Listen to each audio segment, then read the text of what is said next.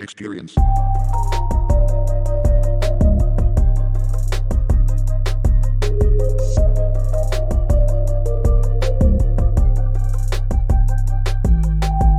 Hello, everyone, and welcome to The Experience, our podcast. Uh, I'm one of your hosts here, Darren Allen, and uh, also on the line here, as always, Mr. Nick Thornton. And uh, I actually. Me, Darren.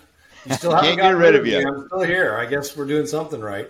Well, you're doing something right. Apparently, my efforts to get rid of you, you know, sort of wow. shallow, but I'll, I'll try harder. I feel the love already. you know what? It's interesting because that's one of the things we're going to be talking about today is uh, some of the love that salespeople might have for their sales leader. Maybe a little lack thereof, or hey, no, when it's aligned, it is love, right? So it's uh, it's right. awesome. I'm I'm actually really excited uh, to uh, uh, talk about you know our topic for today. Uh, we're going to be actually talking to you, asking some tough questions, uh, some good questions uh, around sales systems compensation plans, uh, motivation, uh, those sorts of things. And so I think there's some really great nuggets in what we're going to talk about today. Uh, so hopefully everybody has uh, got a few minutes here 10, 12 minutes, and, and you can hang with us and, and get a golden nugget that's going to make a big difference for your business. So, uh, Nick, you, you've built your career uh, on building um, high performing sales systems. So, uh, tell tell the audience just a little bit about your past, your journey, and, and, where you are today. Yeah, thank you, Darren. And yeah, it's something I am passionate about. Uh, I've been in this in a sales career for pushing 25 years, and um, it's interesting as you go through all your experiences and all the different things that the learnings that you take away and how relevant they are, no matter if you're selling software um, into an industry and or working with clubs and trying to get more memberships in the house. But I started actually selling um, telecommunications um, to businesses across the country. And uh, I don't know about you, it's a hard sales job. It, it, it's really a grit that you had to have to keep going. Um, and I would say it's similarly, you know, selling a membership is not an easy event. Um, and so it's really been leveraging that. But my background is largely about, um, you know, building up teams. Um, most of my um, promotions and opportunities, you know, weren't because, you know, we have a, Nick Saban who's retiring and you get to take over. It's more of you know we've, we've got someone who's not performing and takes a step back and and needs to rebuild a team. And um, I enjoy that work. It's a lot of fun. And I would just say you know in our current team, you know at here at Club Automation. You know, we've really seen good growth and we have a really good group of people that's around us, but it takes a lot of work, a lot of effort. Yeah, there's no question. Uh, you know, I'm going to pivot just a tiny little bit. You brought up something uh, that's interesting in terms of hey, this was a, a, difficult sale or not a difficult sale. I actually uh, have have an a, an example of sort of how I I phrase or put together what it is that we're doing in our effort to change people's lives to really improve and encourage health and fitness really throughout the world. Uh, and that is is that we're almost like the anti FedEx right? Because with FedEx, man, you know what? I don't care how long you procrastinate. You can wait until like six o'clock and still drive to the airport. You can get it there first thing tomorrow, and it is easy. It is so easy. You can procrastinate. Whereas health and fitness, there is no magic pill. There right. is no shortcut you have to do the work. And so selling something that's relatively intangible, it is a tough job. Um, but you know what? You actually brought up something as we were doing some prep today uh, that I think everybody's going to be interested in. Uh, Nick, you, you were sort of talking about like, does your comp plan achieve both the goals of the the salesperson as well as the goals of the organization because you really need to do do both, right? So, yeah. Um, tell us a little bit about you know how you think that a club should should go about maximizing growth as we push into the new year. No, I think that's really pertinent for now, and I think that the biggest thing you have to focus in on is what is the value, the true value of what you're selling. So if you think about a member, do you have a good grasp of your total lifetime value of a member? So sometimes we get distracted by, you know, well, it's a $30 membership, it's an $80 membership, wherever you fall into that spectrum. But the reality is, over the lifetime, what's real the value? Is that a thousand dollars that it's worth? What is its real value? And I think one time, one thing that I've noticed in my own career is sometimes we either under or overvalue what we're selling. And so, if your compensation model, let's say you sell a $300 membership because it's you know 30 bucks, and on average you get 10 months, and you end up spending you know $250 in commission to get it, it's not a good economic situation. And I think at times you need to know what those are before you really set up what the amount of spend you're going to do and then the velocity whereby you need to sell it. And it's really backing into the numbers and building a plan specifically for that. It's it's and I would just say it's like no no no matter what, nothing's perfect. So building within that plan the ability to adjust on on the fly. And gaining buy-in. Share the economics with the person that you're selling with. Don't kind of leave them in the dark and they don't understand why I got paid 30 bucks versus 45 bucks. Explain to them why they're getting paid what they're getting paid. Get them bought into the success of the club. And I think that's something that we often miss in sales leadership is I'm going to pay you this because that's what I told you I'm going to pay you. You know, I think with the millennial generation, they want to know why. And I think we need to tap into that a little bit more. Yeah, I, I agree with you. I also think that um, the there are so many people that are really wanting to sell for the right reasons and so right. they also want alignment they want to be bought in we want to be bought in together uh, and right. so you know that has to that has to uh, come across um, no, for sure so, uh, what, I would just say are, one last thing to add there, Darren. I think yeah. the other part is so you think about pricing and the amount of compensation. But it's also when you're thinking about that stuff you should be thinking about for January joins and others, it's figuring out what does the outcome or the overall success need to look like. So, what is a clear goal that you've set for your business? And if it's not clear, well, we're hoping to get as many memberships as we want to get or we can get. I don't know what that number is.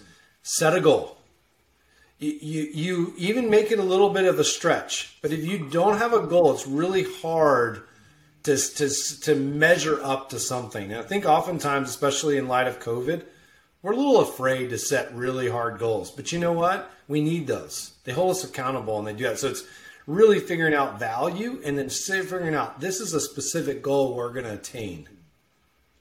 No, I, I, really like that. I, I think that's great. And the other thing that I always talk about uh, in sales is people want to be associated with some excitement and some growth.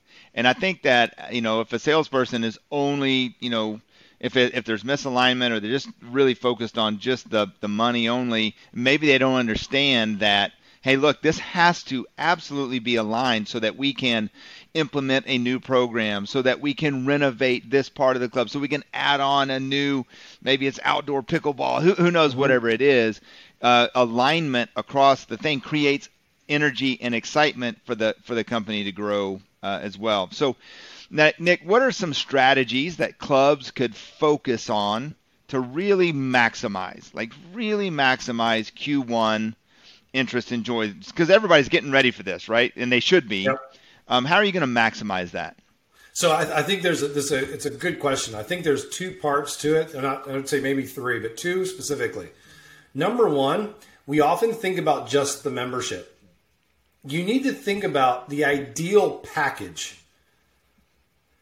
So often we get distracted by it's just getting that first step. Do the second step. An ideal scenario would be X. Create a little extra incentive on the good what is best scenario, right? Maybe even put one out there, but if they could do this, which is, you know, maybe they sign up for, you know, membership and they signed up for the, you know, PT and they signed up for group training. They did all the all the things, right? Find ways to give the, the, the team a little extra bump. And I think that's really important to focus on. Number two, and I think this is something that you really gotta find um, alignment, and that is with marketing. So, your marketing function, your sales function, and it may not be that you have sales people, maybe they're front desk people that are converting it. Is that alignment allowing for you to execute the play? A few years ago, I was working with the club group. they were going to roll out an incentive on a specific day. The reality is sometimes the team that's in charge of the front desk or their sales team is like, well, we'll see how many leads we get. And they're not fully bought into the goal that marketing had established as this is it. And it goes back to those goals staff to the outcome, staff to the goal you set. Because if you get all those leads, you don't follow up. Well, guess what? Those that follow up the best are getting the member. So 100 leads come through and you don't have the ability to convert them. You kind of shot yourself in the foot. You created an emotional buy and now that emotional buy is not able to convert. In fact, it may convert for your competitor. So it's really making sure that when you do these campaigns or whatever, you're staffed correctly to actually get the conversion. Yeah, and I, I, think that alignment to not only the staff and in there, but the alignment with marketing and what is the overall package is absolutely key. It actually reminds me, we just had uh, a top performing club opening a, a new location, and they actually were able to accomplish um, 25% penetration of not only membership sales, but personal training attachment prior to the club even opening right? I mean, talk about a, an amazing statistic, but that is alignment. Um, and you know, if, if anybody is interested in understanding a little bit more about that, they could certainly reach out to us. Uh, but that's a really exciting, uh, exciting story. Um, another another question I have for you is sort of related to top performers. You mentioned it just a little bit ago, uh, but how do you how does a club keep their top performers happy while also raising the level of the game for the next tier performers, right? Because you want to keep your top performers, although they cannot, you know, have too much power over you, but you do want to keep them keep them right. motivated. No, it's, it's it's something really hard and probably near and dear to everyone in the club business hearts right now is retaining your best. Um, and I would say that's globally, right, in any industry. I think what it really comes down to is is we actually create unicorns. What I mean by that is you have this individual who you say, if I just had more of so and so, and we sit there and we contemplate on it and we go, we do that, but we, then we go, we just go, but I guess I can't find him. We're like, I can't even get people to show up for an interview. I've heard this from clubs all over the country. The fundamental thing that we have to go back to is don't look at the person. Look at the things they do well, the actual tasks that they do well, and find a means to measure people when they interview. So I know for our company right now, we actually do do what we, we just call it an assessment. It's a task they take. There's so many of these tools out there and available, but it actually actually have your best performer take the test. It may shock you what are their strengths and weaknesses.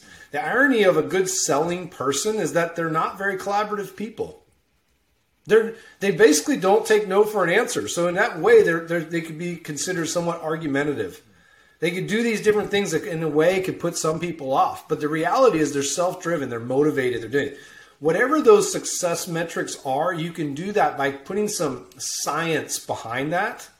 And then when somebody comes in and they say, well, hey, I think I just want to be a lifeguard. And they take the assessment like, have you ever considered X? you can make more money. Like you're not a lifeguard. You you're uh, this person. You're able to actually identify those people more scientifically, and I, I just think the tools that are available, even to the smallest of clubs, you got to maximize that. And then, last but not least, I would leave you with this on people. What's so cool about people in, in this front is the actual um, retention of a team member happens in the interview. What you lose sight of is we think we get them in the house and then somehow we're going to keep them for three months, four months, five months, a year. The reality is you should have a plan for that person because you posted the job. You should know if they're a high quality candidate, they go from here to here to here to here.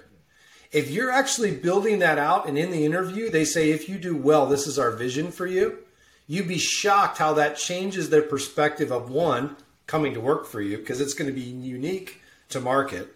Number two is they're looking forward already to doing well for you and getting that next slot. Too often we don't even go there. We're just glad they came in the house and then they leave in three months because they weren't interested anymore. They didn't know where they were going.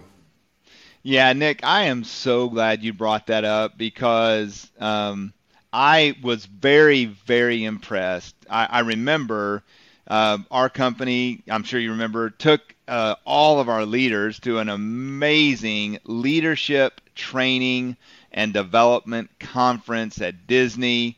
Invested heavily in in all of our top performers of the company, and you led at one of the sessions on career pathing and that's what you're talking about and that's i was right. i was incredibly impressed with that and i wonder how many clubs could make a huge difference in the way that they retain people um, by tapping into that career pathing concept. I, I, couldn't agree with you more and i think it's more critical than ever. People aren't just coming and going to stick with you for long periods of time. They kind of want to know where they're going what they could do how they could advance. And, it, and I, I say advancement in a soft way. Some people want the same job, but they want more respect, as they would say, and or maybe more responsibility within that job. Figure out what it is that they want and say, "Hey, I'll help you with that." Um, it's about being being connected with people at that level, and you'll be shocked at what happens to your retention. Um, these plans work. This isn't just me saying this. It's it's it's it's practiced, and the outcome is pretty pretty impressive. Yeah, so Nick, I know we're start, starting to get towards the end of our time frame here. Um, we always want to find out a couple of questions that we ask uh, every time, and that is uh, on our experience podcast. You know, for you in this context, you know, what what does experience uh, mean in the context of the sales process to you? Yeah, thank you for asking. And I would say experience for me um, really comes down to a simple concept of alignment. Um, we often and in our in our whole podcast we've been talking a lot about creating a member experience. I'm going to shift a little bit on this one. The member experience is critical but how are you building a similar experience for your team to be able to convert on what you're doing for the members? Is the membership experience frictionless we say? Is your team member experience also frictionless? They know what is a good sale they know what is a good member. They know and they know how to get them there. Do they have an iPad at the front desk that simply says, hey, fill this out? It's very easy for them to do it. Or are you still having them write stuff down on a piece of paper, later on go and type it all into the computer? Some of these things create that, that limited experience. So I would just put it down to a very simple concept of Experience to me applies to both that membership, acquisition, conversion, and ongoing experience that you create for the member. But also, it's about the same thing, but in alignment with your staff. And if you achieve that, your club is going to skyrocket in revenue. Well, and that is that are efficient. You know that, Darren, right? You, we could go, we go around the country and see these types of operations. It's impressive.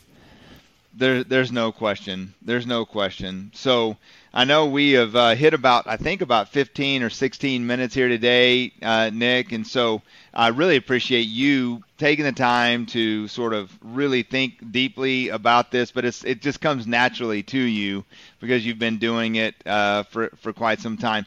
Do you have a maybe a success story that comes to mind to sort of wrap us up today? Yeah, I would. So I actually in a um, prior life was selling some telecommunication services and uh, our product teams were really having a hard time getting our teams to embrace the product and they were trying to sell it as an attachment to current customers meaning they had this add this right? So if you think about it you have a membership why don't you also join a program or join you know whatever it was?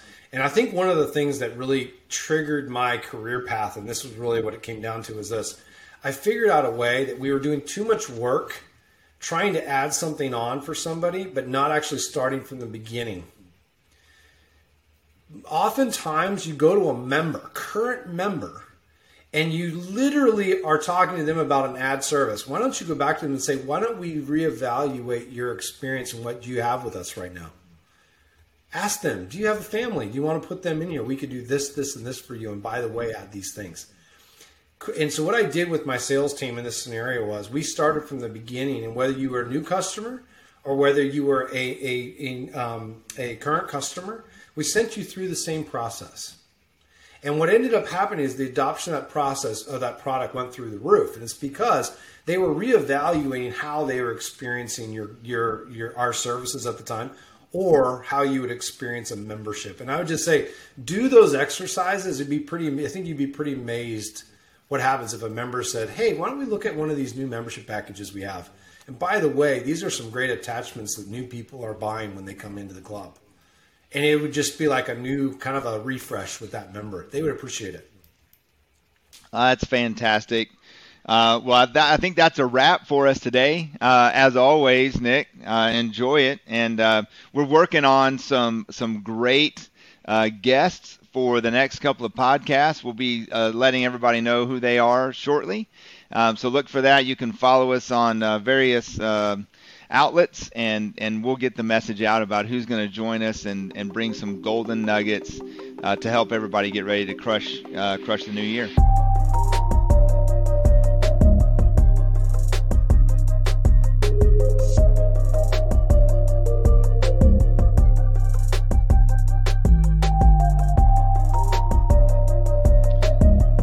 For joining us for the experience. Check back next time for another episode on how to take your club to the next level. For more content and to stay up to date with the experience, follow Club Automation, VFP Next, and MotionSoft on LinkedIn, Facebook, and Instagram. We'll see you next time.